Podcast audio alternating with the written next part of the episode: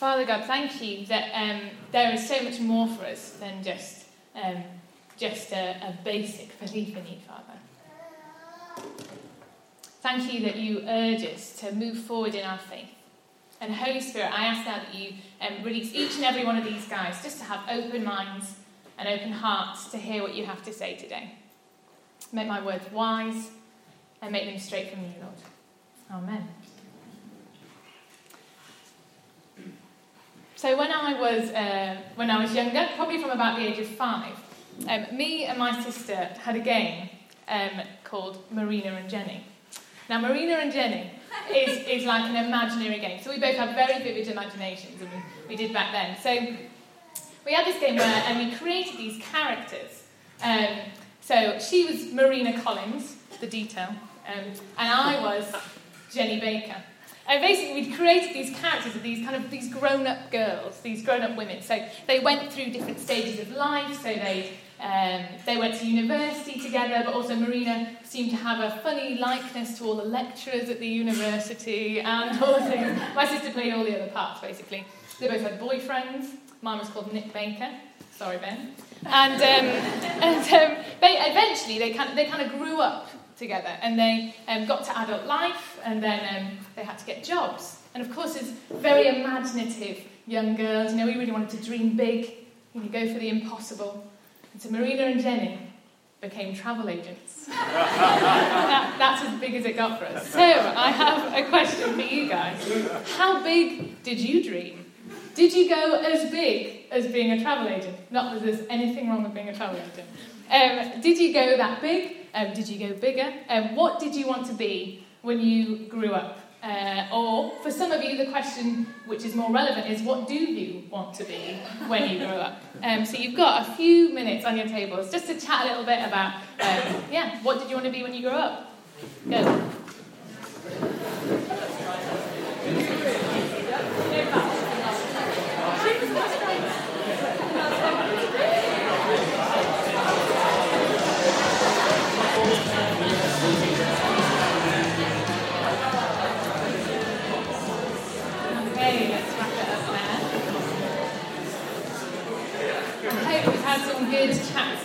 I look forward to hearing about some of those and whether anyone could really be you know, travel agents. Um, looking forward to hearing about those. The best answer I've heard is that someone wants to be a horse when they up. Surprising. Very nice. Uh, so this Sunday marks the first of four stops on a four-week journey through the book of Philippians in the Bible. And this is a series that we're going to call Grow Up. Philippians is a letter written by the Apostle Paul to one of the first ever churches. So he had planted this church and, and founded it um, just a few years before. So let's turn to Philippians now. So it's Philippians 1.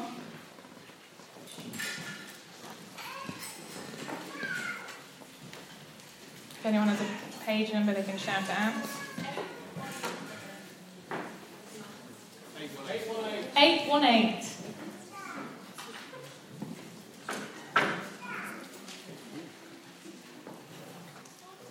The year is 62 AD. And Paul is writing, or most likely dictating, from a prison cell, probably in Rome. He's been there for days, maybe months. It's dark nearly all the time. Because daylight, or even seeing your hand in front of your face, is a luxury. The smell is sickly, and the thick air of disease floods his nostrils all the time. The sound of people weeping and groaning and begging. The sounds of people driven mad the sounds of people wasting away in disease and despair are a constant soundtrack of his current existence. He barely sleeps for fear of violence and for the pangs of near starvation. Some days, the best of days, he gets something to eat. Chains bind his feet and hands. He might even be in something similar to the stocks But these aren't just a, a comical prop or a safeguard, they are driven tightly his neck, his wrists, his ankles, rubbing into wounds and blisters and sores on top of the bloodied scars of torture and shipwreck and hard labour. Back then, you get put in prison because they want you dead. It's not a corrective institution. Knelt in the dust and the filth of the prison, he writes these words Yes, and I will continue to rejoice. For I know that through your prayers and the help given by the Spirit of Jesus Christ, what has happened to me will turn out for my deliverance. I eagerly expect and hope that I will in no way be ashamed, but will have sufficient courage so that now, as always, Christ will be exalted in my body, whether by life or by death. For to me, to live is Christ, and to die is gain. If I am to go on living in the body, this will mean fruitful labour for me. Yet what shall I choose? I do not know. I am torn between the two. I desire to depart and be with Christ, which is better by far. But it is more necessary for me that I remain in the body. Convinced of this, I know I will remain. And I will continue with all of you for your progress and joy in the faith, so that through my being with you again, your joy in Christ Jesus will overflow on account of me. This letter is astounding because it's written in absolute honesty and vulnerability. Paul's not beating around the bush, and unlike his letters to the other churches such as Galatia or Ephesus, Paul isn't writing as their church founder and advisor, correcting and teaching them. He's writing out of deep friendship. And as he says in verse 8, he writes with longing and he, he loves these guys. he loves them with the affection of Christ. These are big statements of love and friendship. And you can find out more about the start of the church in Philippi in Acts 16. He's not trying to impress them, teach them, and he's not even saying this, even just to set an example. He's just stating the bare facts of who he is, what's been happening in his life, and what he lives by. To live is Christ, and to die is gain. This is what a grown up Christian looks like. Paul has been through it all from suffering to ecstatic joy, from ultimate prestige to the lowest of prisoners, through friendship, betrayal, wealth, poverty, education, family, travel, illness, even blindness. There's a richness to his experience and his wisdom, but at the end of the day, Paul is still just a person, like you or I. This letter shows the rawness of his humanity. He loves the Philippians. He values their friendship and the companionship of Timothy and Epaphroditus. The very point of his writing the letter is to thank the Philippians for sending him money and provisions, if you look at chapter 4. This is his only way of getting food and care to survive whilst in prison.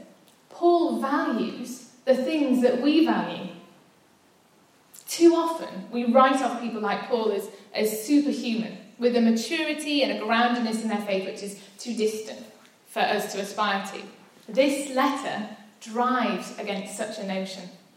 To write with total vulnerability and honesty whilst facing a 50 50 chance of either a life filled with persecution or imminent execution, and to still say that it's a win win situation, that real living is Jesus and that death is a game. Death is to actually be side by side with Jesus. This is what a grown up Christian looks like. To live is Christ, and to die is gain. Paul has a, has a perspective which isn't limited to the early church. It's an attitude of faith which transcends his context and lifestyle. And it is possible for us, even in our relatively comfortable um, and non threatening existence in the West today. To live is Christ, and to die is gain. Just to let you know, at this point, I feel overwhelmed. It's possible, but it seems impossible. It doesn't seem to translate well into our everyday world.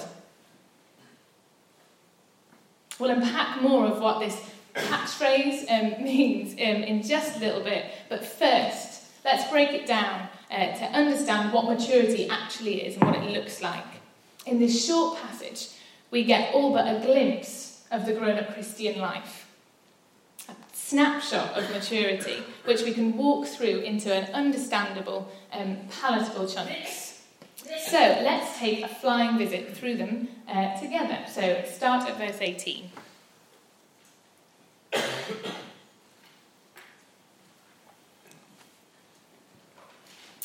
Paul continues to rejoice, not just because of their friendly old Philippians, but because Christ is all. One of the symptoms of maturity is joyfulness in all circumstances.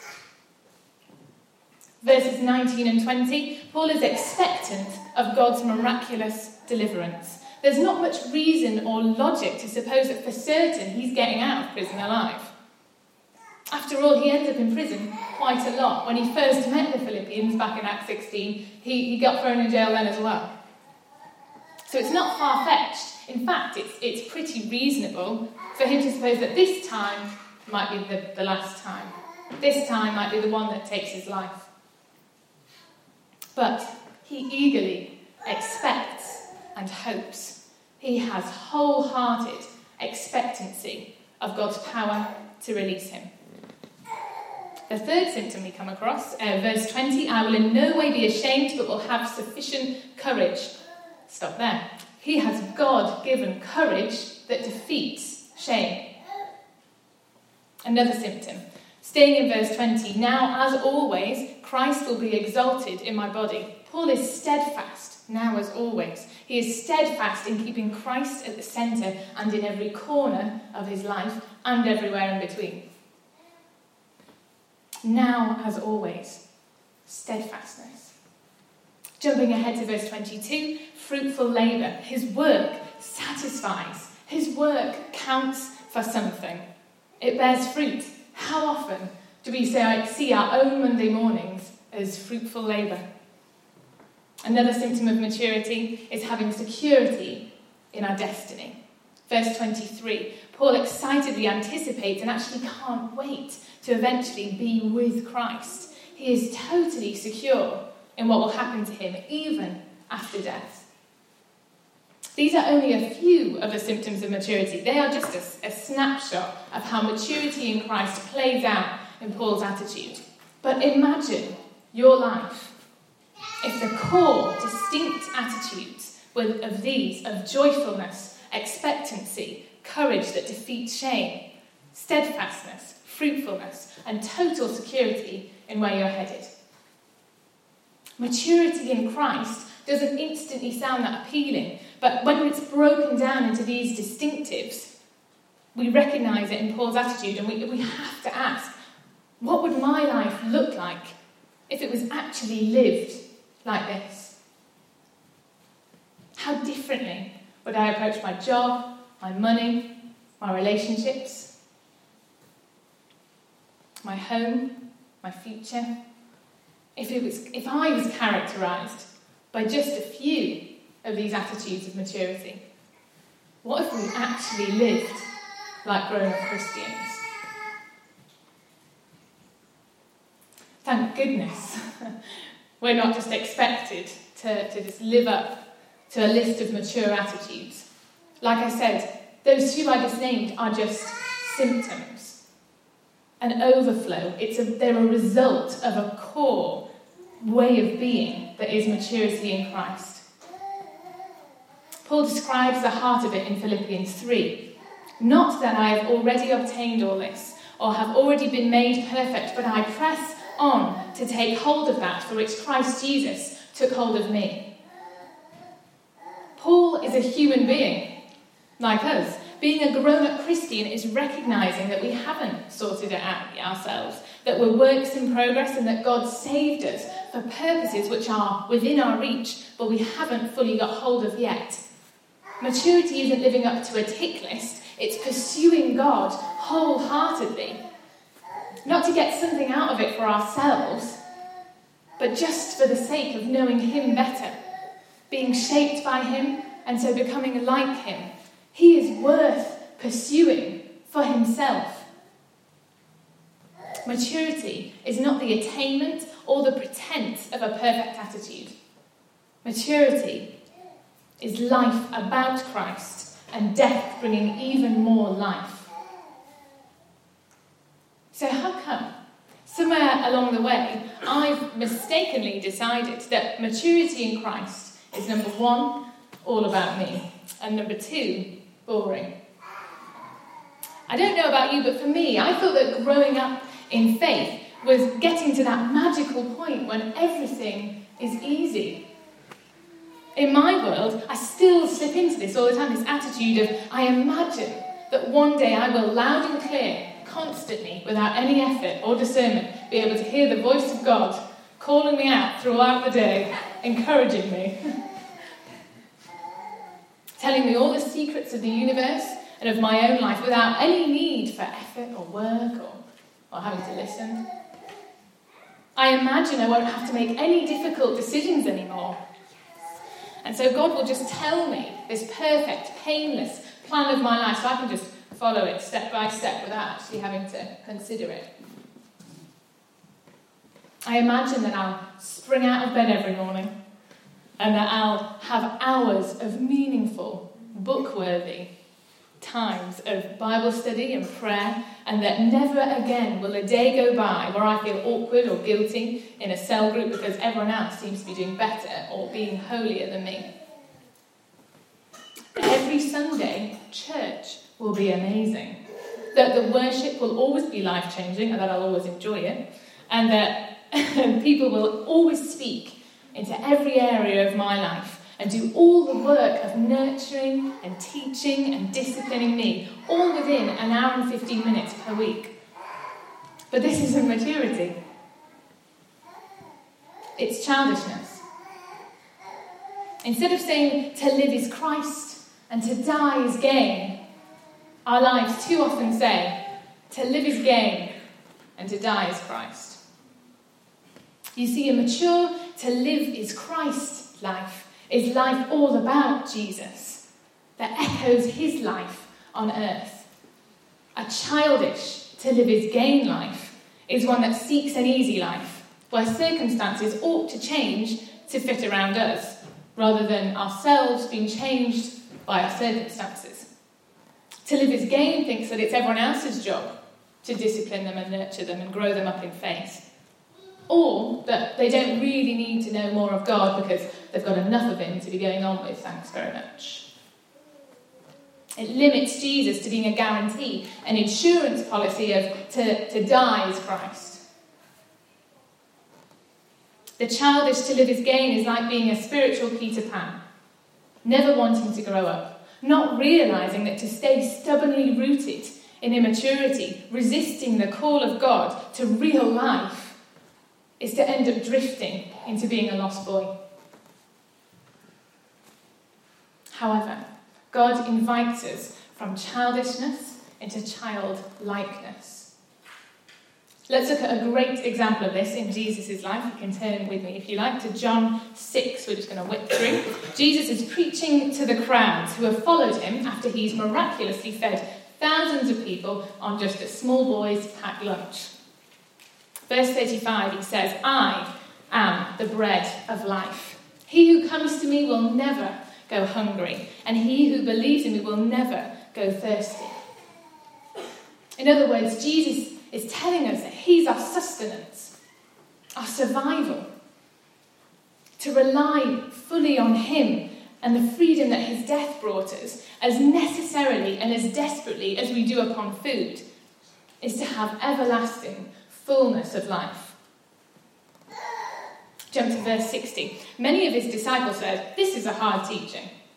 Who can accept it?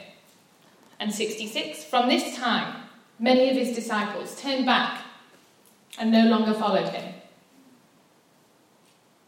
Childishness. Childishness turns up for the miracle bread that feeds thousands. Childishness um, turns up for the sermons and the healings, turns up for the game, and goes home when Jesus points to a higher calling of total trust in following him all the way to the cross.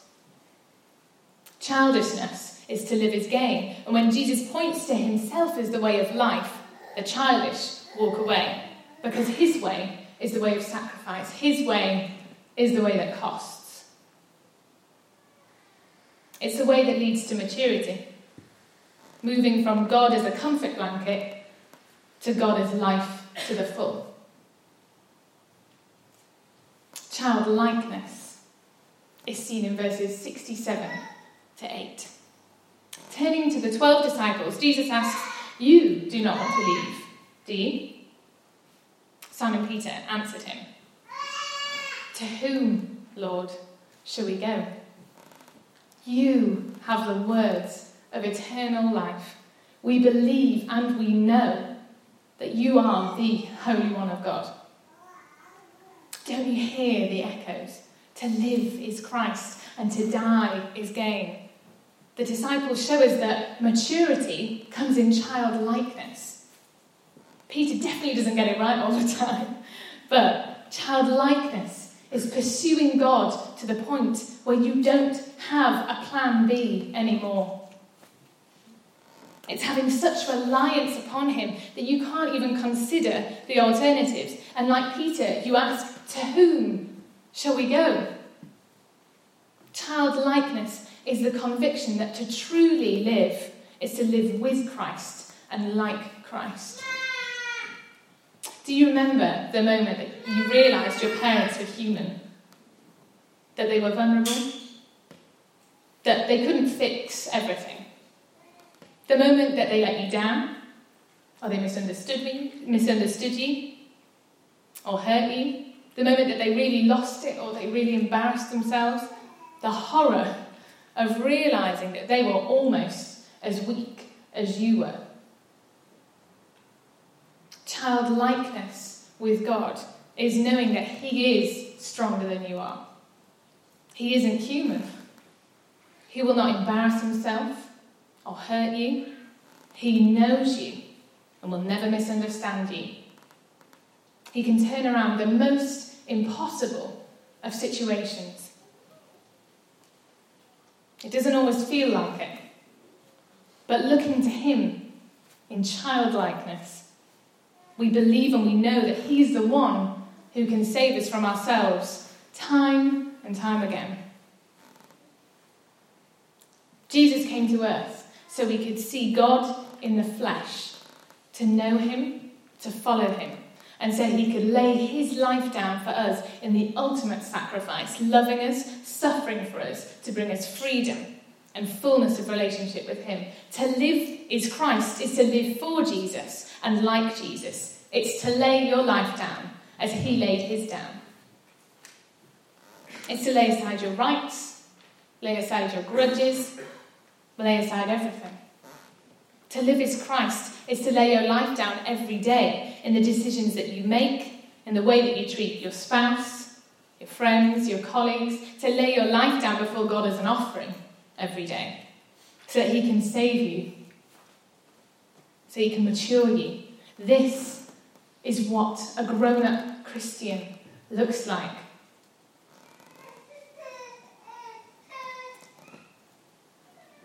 We find Paul in the letter to the Philippians in chains, bleeding and bruised for the gospel, yet speaking with joy, expectant of God's miraculous power, courageously overcoming the shame of his situation, steadfast in his faith, knowing his work and suffering is fruitful, secure in his future with God, whether it brings death or life. We are reminded that maturity must be possible for us Because it's possible even in the worst of circumstances. Paul had grown up out of the childish ways of self pity and self righteousness and sitting on the fence.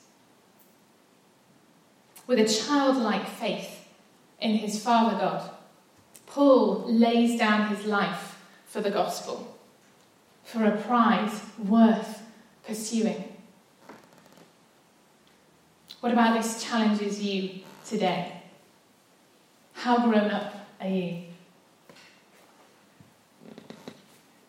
When we see the symptoms of maturity displayed in, in this passage we've looked through of joyfulness, expectancy, courage, steadfastness, fruitfulness, and security, which ones are hitting you square between the eyes?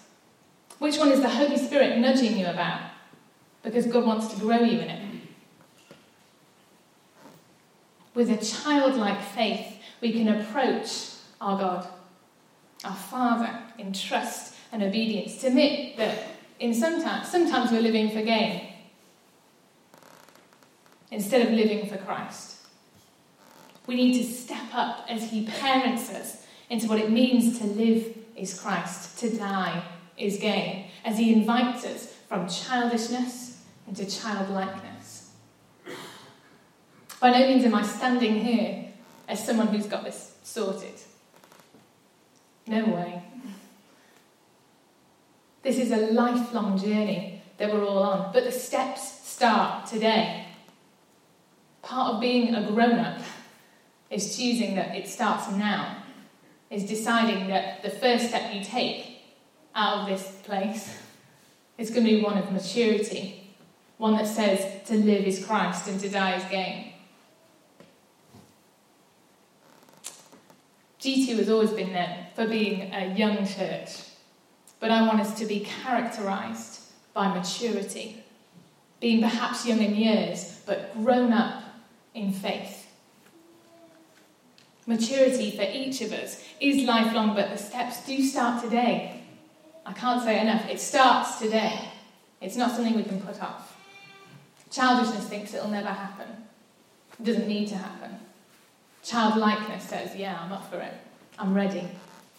I'll launch straight into it.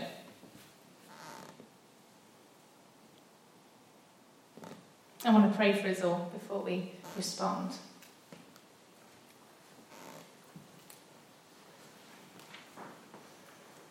Holy Spirit, continue your work in those, those people who have felt prompted, who feel like they're being nudged to step out in maturity. Father, we thank you that um, your call, your up, the upward call in Christ is not one of just boredom it's not one which is just a mess. But it's one where you're seeking to grow us in every day, in every decision of our lives. Father, I pray that you would make it really clear to us now. Where are we being childish? Where do you want to move us from childishness into childlikeness? We want to be honest with you. We want to come before you vulnerable, honest, childlike in our trust of you, Lord. Because we know that more is possible with you. You proved it to us, Lord. You prove it to us time and time again that more is possible and that our lives can speak of to live is Christ and to die is gain. Steep that in us, Lord, and help us to move on into maturity.